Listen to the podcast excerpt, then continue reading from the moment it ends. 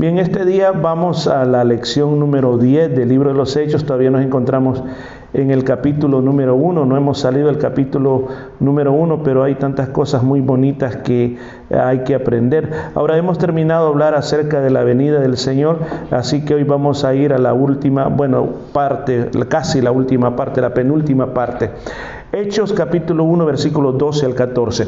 Hoy vamos a hablar del aposento alto, vamos a hablar del aposento alto, así de que vamos a ver qué era el aposento alto, vamos a ver qué pasó inmediatamente Jesús se fue a los cielos, qué hicieron los discípulos, cuál fue su acción inmediata.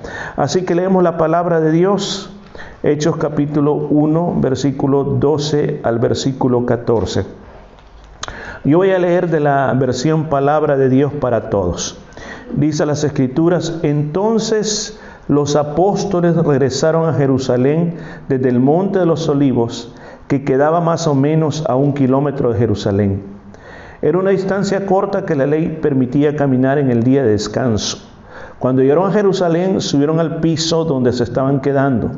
Se reunieron ahí con los, ahí los apóstoles, Pedro, Juan, Santiago, Andrés, Felipe, Tomás, Bartolomé, Mateo, Santiago, hijo de Alfeo, Simón el celote y Judas el hijo de Santiago.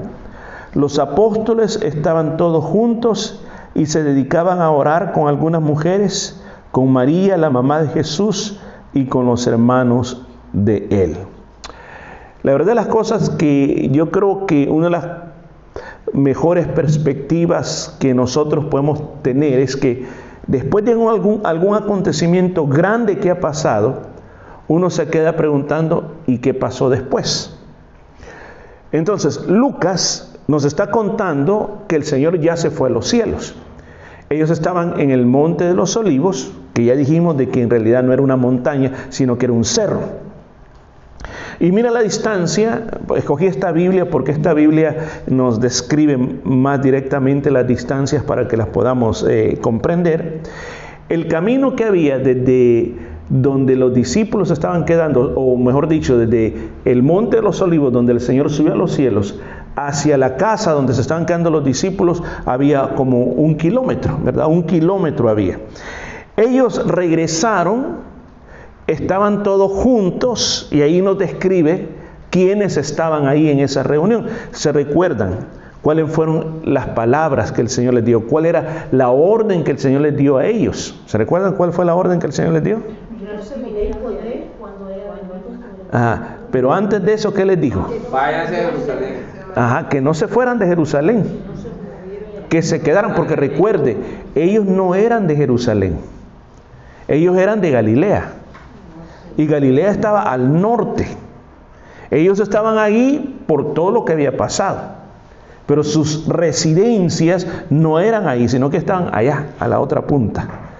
Entonces ellos hubiera sido tan normal de que, bueno, terminó todo, regresémonos a casa. Ustedes sabían, los apóstoles tenían familia, tenían esposas, tenían hijos, y la familia los esperaba. Muchos de ellos tenían negocios, como por ejemplo Pedro. Pedro tenía un negocio con los hijos de Zebedeo, que si usted recuerda, durante la resurrección se habla que por un tiempo Pedro había regresado a su negocio de volver a pescar. Entonces ellos tenían su familia, tenían que ordenarse qué es lo que iba a pasar, qué les deparaba el futuro hacia, ahí, hacia ellos. Había sido un momento que algo fuerte había pasado, había sido un momento en que todo el mundo que ellos conocían por tres años y medio, toda esa rutina que ellos tenían, se había acabado. Hermanos, de la misma manera a nosotros nos pasará en alguna ocasión. Nosotros tenemos una vida rutinaria que llevamos siempre con las personas que tenemos, con la iglesia, con el trabajo, en cualquier área. Y tenemos esa seguridad que mañana va a ser exactamente lo mismo.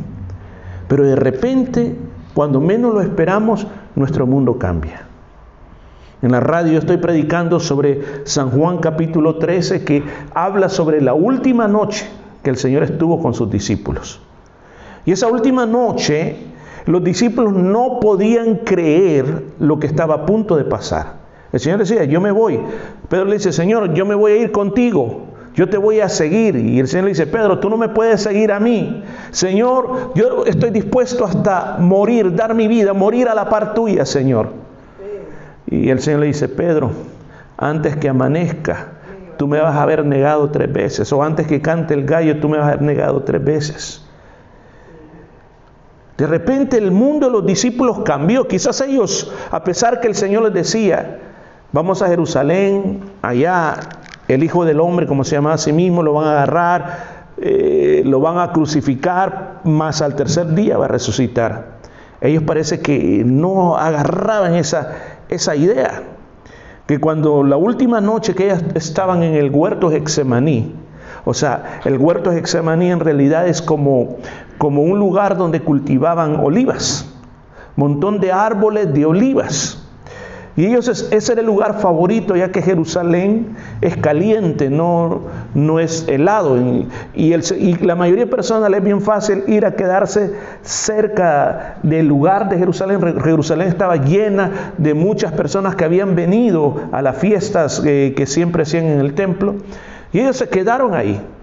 Y como muchos años lo habían hecho, cada año que ellos venían a Jerusalén, ellos se quedaban en algún lugar de esos y siempre, eh, me imagino yo, que ahí con el Señor hacían una sufogata y estaban aquellos doce hombres, aquellas mujeres que le acompañaban. No sé, quizás ponían algún pescado a asar, sacaban algunas verduras y quizás hasta aceitunas, higos, y ahí a la hora de la fogata ellos conversaban, se reían, hacían preguntas, el Señor quizás los regañaba, bromeaba con ellos y se quedaban dormidos, en la mañana se levantaban y ellos sentían algo muy lindo, ese tipo de comunión que tenían, pero de repente todo cambió. De repente ellos se encontraban ahora huyendo.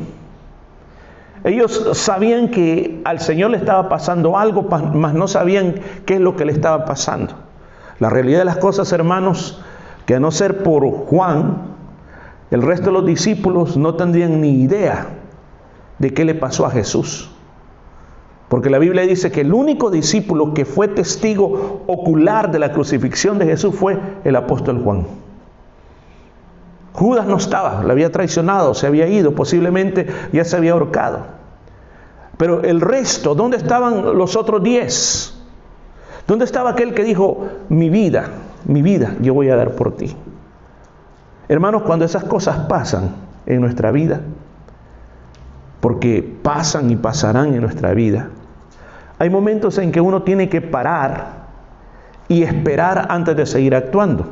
Amén. Porque cuando uno toma decisiones en esos momentos de crisis es cuando uno toma las peores decisiones de la vida. Cuando dos esposos se han peleado y uno le dice, ya no quiero estar contigo y, usted toma una decisión porque está herido, porque eh, está ofendido, va a ser la peor decisión que va a tomar de su vida. Cuando un hijo, un hijo porque lo han regañado dice, pues yo me voy de la casa, es la peor decisión que puede tomar. ¿Por qué razón? Porque cuando estamos con los sentimientos encontrados y heridos, no podemos tomar decisiones sabias. Y lo que nosotros vemos aquí este día es cierto que es una enseñanza, pero también hay algo que nos está mostrando cómo tener nuevos comienzos. Aquí estaba comenzando un nuevo comienzo. Ellos habían sentido lo duro que era que su mundo se había totalmente hundido. Es como que usted diga, voy a comenzar a, voy a, comenzar a estudiar esto. Y para eso, imagínese usted, no sé a las cuántos años de edad usted diga, voy a estudiar eso. Y usted renuncia a su trabajo, renuncia a todo, vende todo y usted comienza a estudiar algo. Y cuando está a punto de graduarse, le dicen, mire, fíjese que esa profesión la hemos cambiado y ahora se llama de otra manera y va a tener que volver a estudiar otros tres años más.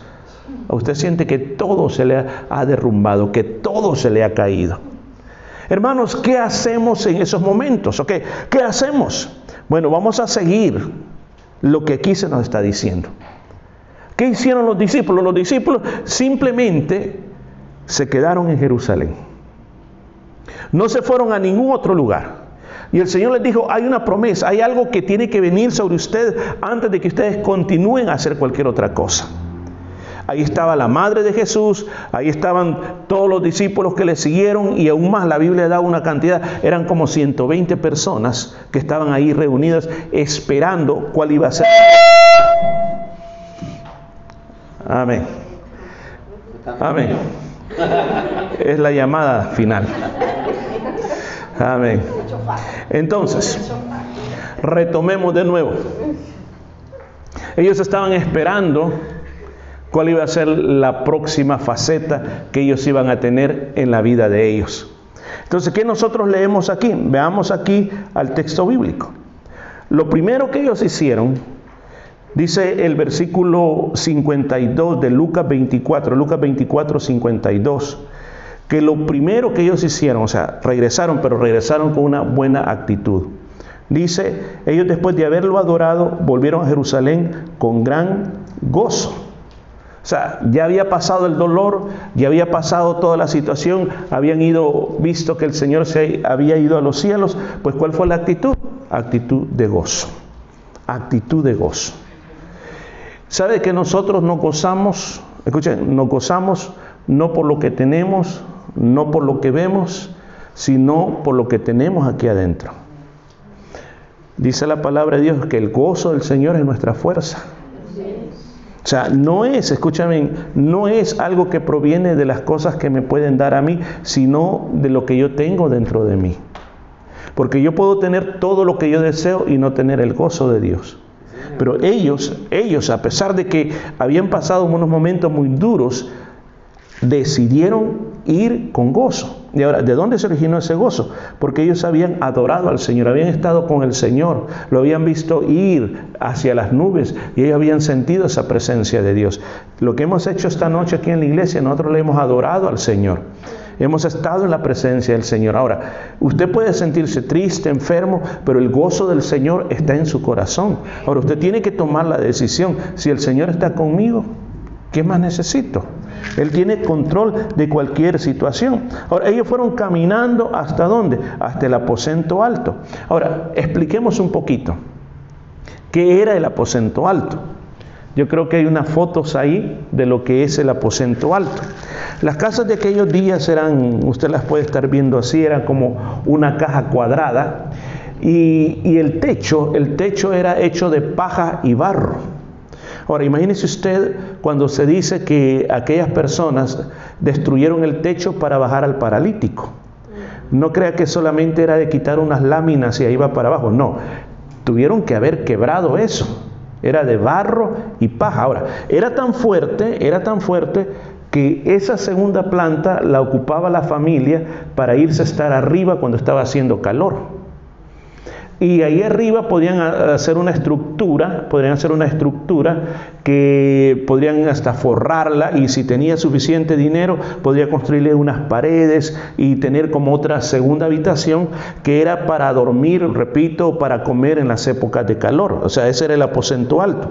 Ahora, si usted mira aquí en la esquina superior, ese es el aposento alto hoy en día. En Jerusalén existe ese lugar que le llaman el cenáculo o el aposento alto. ¿Por qué razón? Porque se cree que en el mismo lugar pasó la cena, la última cena que tuvo el Señor con sus discípulos, y en el mismo lugar pasó el derramamiento del Espíritu Santo. Entonces, hoy en día hay una iglesia que muchas personas van, oran allí, pero no se sabe con exactitud si ese es el lugar, pero ese es un lugar simbólico que hay en Jerusalén. Entonces, en ese lugar, en ese lugar, eh, era el lugar, el punto de reunión de los discípulos. Ahora, se cree, se cree, según nos habla más adelante el libro de, Hechos, que la casa le pertenecía a la mamá de Juan Marcos, o sea, el escritor del libro o del Evangelio de Marcos. Porque más adelante vamos a ver que cuando a Pedro lo agarraron preso, el escritor Lucas dice exactamente que los hermanos estaban orando en la casa de Juan Marcos. O sea, que ese lugar se convirtió como el centro principal de la iglesia, la casa de Juan Marcos. Ahora, ¿era grande? Creo que sí. Porque si dice que habían 120 personas, es que era grande. O sea, podría haber sido como de aquel tipo que está allá, con la azotea y esta parte de aquí, que podía tener toda esa cantidad de gente. O sea, en un lugar como eso fue donde se derramó el Espíritu Santo. Entonces los discípulos vienen de donde están y se vienen a quedar a ese lugar simplemente para esperar en Dios que Él haga lo que tiene que hacer eh, eh, con el derramamiento del, del Espíritu Santo. Ahora, ¿qué dice que estaban haciendo ellos? Ahora, según lo que nosotros leímos aquí en este versículo bíblico, dice la palabra de Dios de que ellos subieron al aposento alto y ellos en el versículo 14 dice, todos estos perseveraban unánimes. ¿Escuchó? Ellos estaban unánimes. O sea, mire la actitud. Primero se nos, se nos dijo allá que ellos tenían gozo. Ahora dice que ellos estaban unánimes. Ahora, cuando nosotros pensamos en la palabra unánimes, lo que literalmente quiere decir es tener una misma mentalidad. O sea, que ellos tenían una sola mentalidad. Por ejemplo, en el libro de los Hechos pues, se va a mencionar por lo menos unas 10 veces la unanimidad dentro del pueblo, o sea, decir como unas 10 veces el hecho de que el pueblo, para poder recibir de parte de Dios, tiene que tener una misma mentalidad. Usted dirá, pero como dice el dicho común, cada cabeza es un mundo. Ahora, Dios no quiere, escúchese como le digo, Dios no quiere que usted sea una fotocopia de lo que yo pienso. ¿Cuántos sabían eso?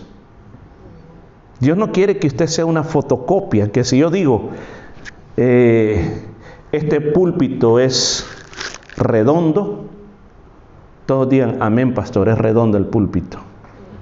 Porque no es redondo, pero como el pastor lo está diciendo, hay que creerle, es redondo.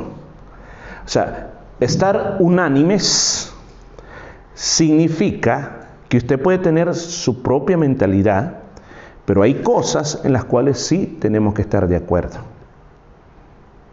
Amén.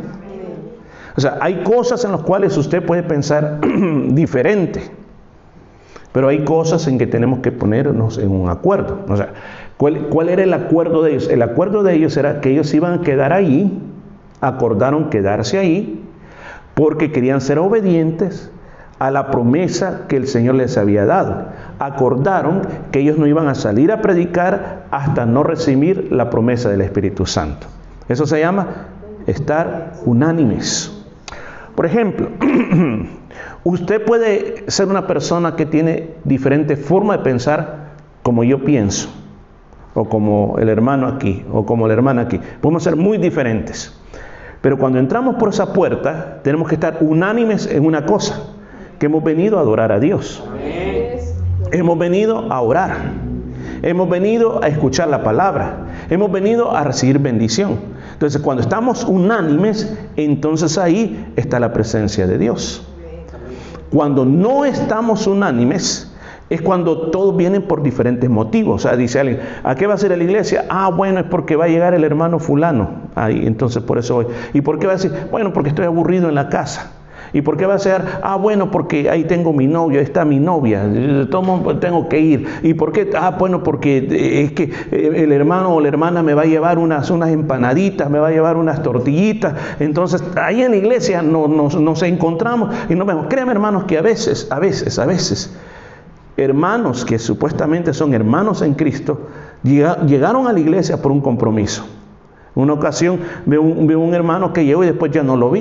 Y, como a veces eh, a uno le toca hacer este trabajo, le, le digo, hermano, ¿qué pasó? Te vi y después no te vi. No, pastor, es que fíjese que llegué a traer unos tamales. ¿Y por qué no se quedó? Es porque venía de, de trabajar y tenía mucha hambre, así que me fui a la casa a comerme los tamales. O sea, llegaste a la iglesia, sí, pero ¿a qué llegaste a traer los tamales? Entonces, los discípulos estaban ahí unánimes en un mismo sentir. Hermanos, cuando no hay el mismo sentir en el pueblo, uno lo puede percibir. Uno lo puede percibir. Porque imagínense de que estamos aquí y yo estoy predicando aquí la palabra de Dios y usted, por ejemplo, usted comienza, como a veces pasa, hay hermanos que cuando uno está predicando comienzan a leer la Biblia. O sea, cuando se está dando la palabra de Dios no es tiempo de leer la Biblia, es tiempo de escuchar. O hay hermanos de que comienzan a platicar. Y a veces pasan muchas cosas, muchas interrupciones que al final uno se da cuenta, oh, aquí cuesta. Estamos en diferentes sentidos, pero los discípulos dicen que estaban unánimes. Es bien importante estar unánimes. Ahora, ¿por qué razón? Antes ellos, mire cómo eran antes ellos. Lucas 22 del 24 al 26. Se suscitó también entre ellos un altercado, está hablando de los discípulos, sobre cuál de ellos debería ser considerado como el mayor. Y Jesús les dijo, los reyes de los gentiles se enseñorean de ellos y los que tienen autoridad sobre ellos son llamados bienhechores, pero no es así con vosotros. Antes, el mayor entre vosotros hágase como el menor y el que dirige como el que sirve. ¿Cuál era el problema que ellos tenían? Había una competencia. ¿Quién era el mayor? O sea, ellos querían poner como escalafones número uno, número dos, número tres, número cuatro, y estaban peleando. Porque aquí es lo que dice, que entre ellos hubo un altercado. ¿Qué quiere decir un altercado? Discusión, Tratar de decir y tratar de justificar por qué era mejor y por qué el otro era no buen candidato para eso. Hermanos, la unidad en la iglesia o el tener la misma mentalidad también tiene que ver con eso. Como yo decía el domingo, que muchas veces tenemos tenemos esa forma de ver a los demás como que fuéramos la montaña de los Andes, ¿verdad? Que porque yo soy más estudiado, porque tengo este color de piel, etcétera, etcétera. Entonces, eso no contribuye a la unidad de la iglesia, porque al final, hermano, todos somos hijos de Dios. Y Dios no nos mira por cuánto dinero tenemos, cuánto sabemos, eh, la edad que tenemos. Todos somos hijos de Dios y en la iglesia del Señor todos somos iguales. En la iglesia del Señor, cuando yo no sé si usted se ha fijado, pero ahí hay un, ganchito, no se fijó a la entrada que está el, ganchito ahí con, unos lugares que usted, por favor, a la entrada, y vio el rótulo, que dice, por favor, cuando entre a este lugar, deje colgados sus títulos ahí. ¿Desde aquí lo estoy viendo? Deje colgado su color de piel. Deje colgado su cuenta bancaria. Deje colgado todo lo que le haga diferente. ¿Por qué? Porque en la presencia de Dios el Señor a todos nos mira por iguales. Y lo que estaba a punto de pasar ahí era algo tan grande que lo que podía haberlo detenido era la desunidad entre ellos. Las iglesias, hermanos, desunidas no progresan. Las iglesias donde hay celos, contientas y divisiones no funcionan. Aquí en Australia usted ha venido a un tipo de iglesia que es bien diferente. Porque si usted está en Guatemala, pues puro guatemaltecos hay en la iglesia. Está en El Salvador, puros salvadoreños. En Venezuela, puro venezolano. Y así seguimos en Chile, en Colombia, y usted se da cuenta. Ahora, aquí, cuando venimos a Australia, metemos todas estas nacionalidades juntos. Es cierto que somos hispanos todos, pero somos diferentes en nuestras culturas. Y cuando conocemos por primera vez personas de otras culturas, hay choques culturales por la manera como son las otras personas. Por ejemplo, yo cuando por primera vez vi a un argentino, que dijo, mira, mira, che, vos, vení para acá. Y, de dónde? Dije, si no estoy acostumbrado que de repente sin conocer a alguien le diga, vos, vení para acá. Pero es el argentino, así son. Entonces, cuando uno entiende que el Señor nos ha llamado, nos ha llamado a ser diferentes, pero las cosas del Señor a estar unánimes. Amén. A estar unánimes en las cosas. ¿Para qué? Para que el Señor traiga su presencia sobre la iglesia. Ahora, ¿qué estaban haciendo ellos? ¿Qué estaban haciendo ellos? Según nos dice la palabra de Dios. Dice que ellos perseveraban y no solamente dice que estaban unánimes, perseveraban. ¿En qué cosas perseveraban? Dice que, ajá, muy bien, en la oración y en el ruego. ¿Cuál es la diferencia entre la oración y entre el ruego? Pues la oración es un acto con el cual tú te comunicas con Dios. Es el acto con el cual tú tienes comunión con Dios. Es el acto donde tú quieres estar en la presencia de Dios, donde tú quieres disfrutar a Dios, donde tú quieres que, que, Dios hable a tu corazón, donde tú muchas veces callas hasta tu boca para que Dios hable a tu corazón. Tú quieres estar en la presencia de Dios. Esa es la oración, hermano, estar en la presencia del Señor. Ahora, el ruego. ¿Cuál es el ruego? El ruego quiere decir una súplica, una petición, una necesidad.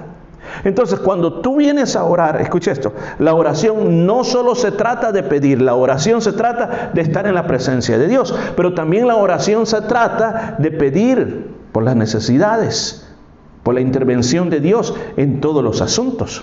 Entonces los, los, apóstoles estaban reunidos ahí. ¿Y para qué están reunidos ahí? Estaban reunidos para estar en la presencia del Señor, esperando el derramamiento de la promesa del Padre.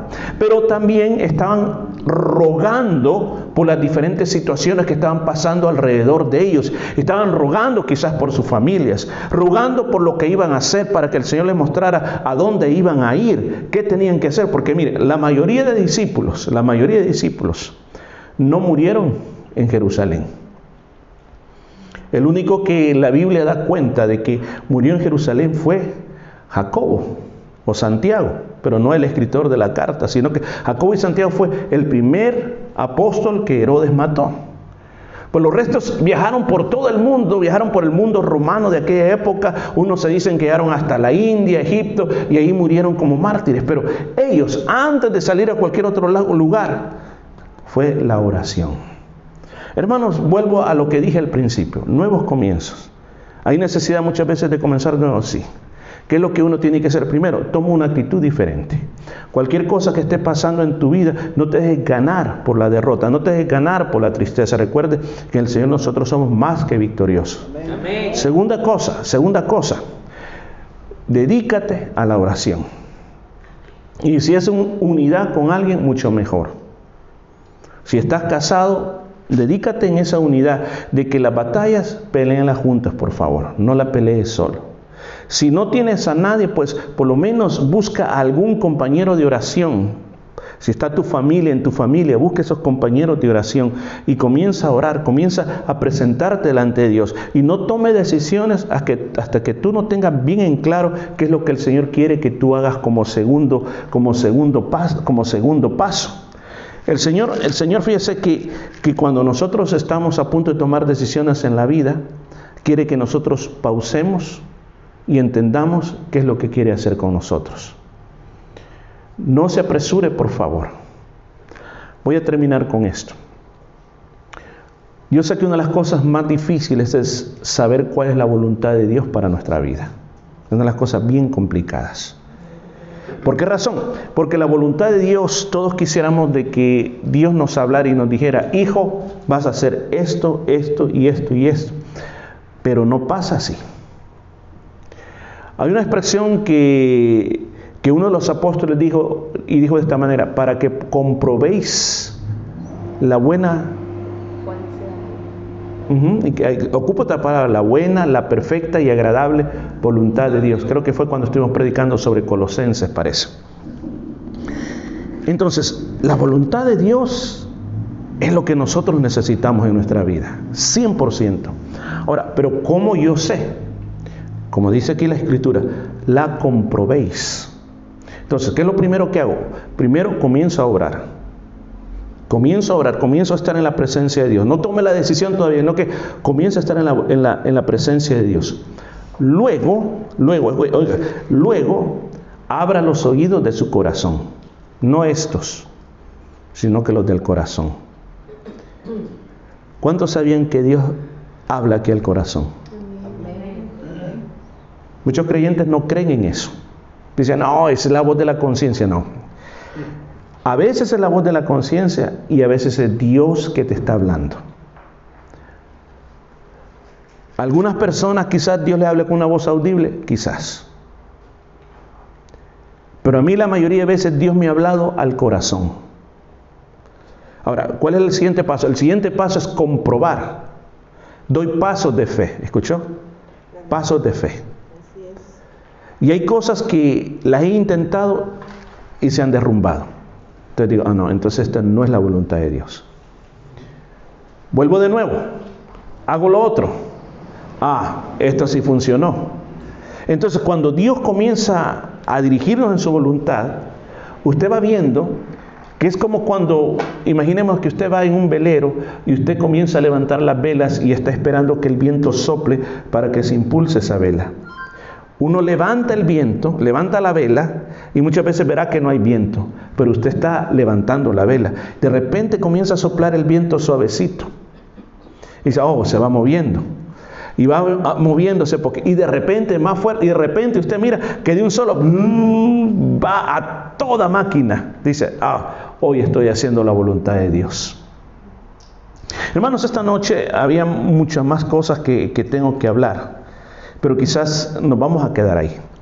Nos vamos a quedar ahí porque también dice aquí la palabra de Dios de que ellos no solamente hacían eso, dice, sino que lo que ellos hacían, y más adelante lo, vamos a, a decir, que ellos no solamente se quedaban ahí, sino que ellos estaban también por el templo. O sea, ¿por qué por el templo? Lucas 24, 53 dice, y estaban siempre en el templo alabando a Dios. Recuerde, el aposento alto era un lugar de espera. Pero ¿qué templo habla? Es que ellos todavía no habían levantado una iglesia. El templo era el templo de Jerusalén. El templo tenía muchos atrios, el atrio de los hombres, el atrio de las mujeres. Las mujeres iban al atrio de las mujeres y los hombres iban al lado de los, de los hombres. Ellos seguían siendo judíos. Y seguían haciendo lo que como judíos tenían que seguir haciendo. Pero el hecho de estar en la casa de Dios era algo que ellos lo fortalecía también. Ahora, tómate decisiones, hermanos. Es cierto que hay que buscar en oración al Señor, pero no te alejes de la casa de Dios. Aquí en la casa de Dios, Dios me ha hablado muchas veces. Cuando estamos adorando al Señor, por eso para mí la adoración a Dios es tan importante. Una vez yo tenía que tomar una decisión importante mire, Mire, como pastor, ay, me gustaría ser el pastor. Es lindo predicar, pero ¿sabe qué es lo que da más miedo? Las tomas de decisiones. Que a veces hay que tomar decisiones que van a traer consecuencias explosivas. Y una vez yo estaba así, estaba llorando en la presencia del Señor, dime, ¿qué tengo que hacer? Y mientras estaba en ese ambiente había puesto música de adoración y ahí estaba llorando. Abro la palabra de Dios y el Señor me da una palabra específica. Así, exacto. El Señor me puso una, porción bíblica como para decir, tenés que hacer esto. Uno, dos, tres. Comencé a analizar la, la, esa escritura y vi, aquí está lo que yo necesito hacer. Y me levanté y dije, en el nombre de Jesús esto ya está resuelto. Y Señor, yo lo voy a hacer y no importa lo que pase. Yo lo voy a hacer porque veo que es una orden tuya. Y lo hice y me sentí satisfecho porque sé que estaba haciendo la orden del Señor. Hermano, no sé por qué el Espíritu Santo nos llevó por este camino esta noche. Pero quizás el Espíritu Santo le está hablando a alguien este día que quiere nuevos comienzos en la vida. Quizás acaba de atravesar algo que te arremeció toda la normalidad. Ok, hoy el Señor, el Espíritu Santo te dice este día, no te apresures, no corras espera en mí. Espera en mí. Ve al secreto de Dios. Ve al secreto de Dios. Ahí Dios te va a hablar en el secreto. Ahí en el secreto de Dios comienza a dar pasos de fe. Te vas a equivocar, amén. Pero cada equivocación Dios va a estar contigo. Yo solo recuerdo, fíjese que yo tengo una mente como de fotografía. Recuerdo el día que mi papá me estaba enseñando a manejar bicicleta, perdón, bicicleta digo, triciclo, triciclo. Y recuerdo que me llevó a un parque y lo tengo bien grabado en mi mente. Y, y, claro, usted sabe, un triciclo es fácil, no, no necesita equilibrio. Pero me recuerdo que en el parque que estábamos, en las orillas del parque, había un declive así. Y yo cada vez agarraba eso y me iba por el declive y me quedaba trabado. Y él me decía, no, por ahí no. Entonces, como vio que por alguna razón movía y me iba siempre al hoyo, él después venía siempre detrás de mí y cuando miraba que me iba al hoyo, me agarraba y me metía de regreso. Y otra vez me agarraba y me metía de regreso. Y lo hizo tantas veces que al final lo entendí. Hermanos, lo mismo hace el Señor contigo. No tenga miedo. Nosotros los hijos de Dios, si nos equivocamos, el Padre Celestial está con nosotros. Amén. El libro de Efesios dice que el Señor te conocía antes de que fueras concebido en el vientre de tu madre. antes que fuera creado la tierra, antes que en la eternidad el Señor te conocía. El Señor te conocía. Y hasta el último día de tu vida el Señor te va a conocer y allá también. Entonces, por lo tanto, cualquier paso que des, estás en las manos de Dios. Y el Señor hará lo que tiene que hacer. Póngase de pie, por favor. ¿Cuántos alaban al Señor por esta palabra? Gloria a Dios. La próxima semana vamos a hablar del papel de las mujeres, del ministerio de las mujeres en la vida de Jesús, porque dice que aquí no solo están los discípulos, están las mujeres también. Vamos a hablar también de la madre de Jesús, porque esta es la última vez que se menciona a la madre de Jesús. ¿Qué pasó? Vamos a aprender algunas cosas que yo sé que te van a ser de mucha ayuda. Pero este día, hermanos, vamos a encomendarnos en las manos del Señor. Yo sé que el Espíritu Santo me habló a mí primeramente y yo sé que también a ustedes. Oramos, Padre querido. Te damos gracias por tu palabra bendita, porque tú contestaste nuestra petición. Decíamos al principio, Espíritu Santo, tú eres el maestro de este lugar y lo has hecho. Has sido el maestro de este lugar y nos has hablado de una manera muy linda sobre nuevos comienzos y sobre el buscar tu voluntad. Qué lección más bonita.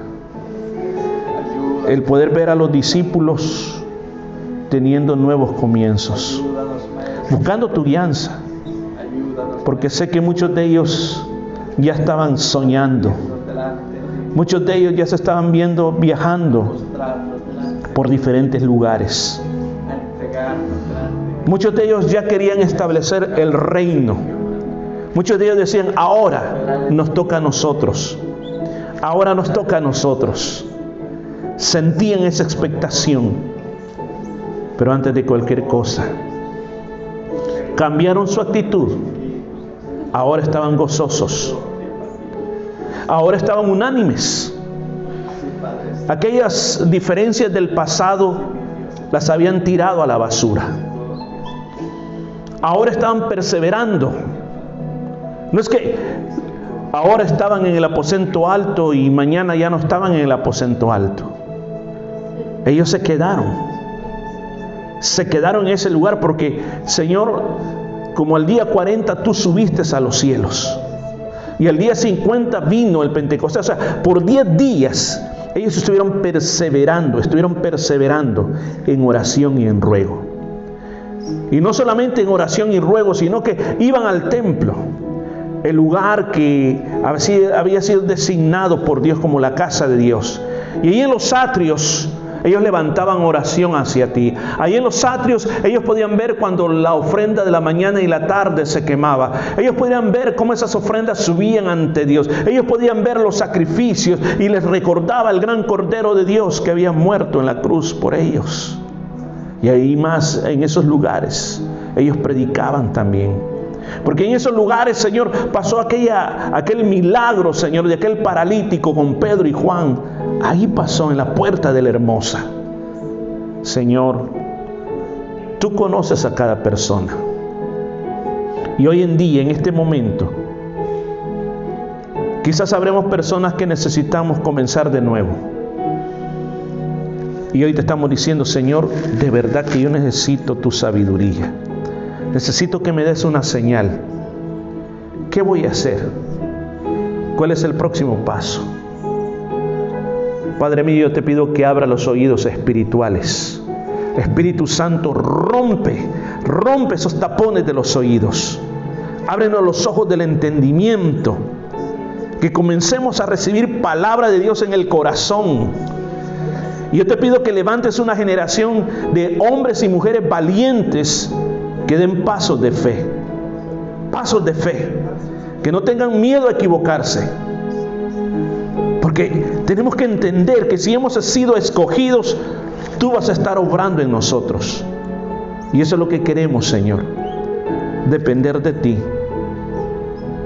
Por eso este día, Señor, al irnos vamos a decir lo que dijo el, el, salmista David en el Salmo 25, versículo 4 y 5.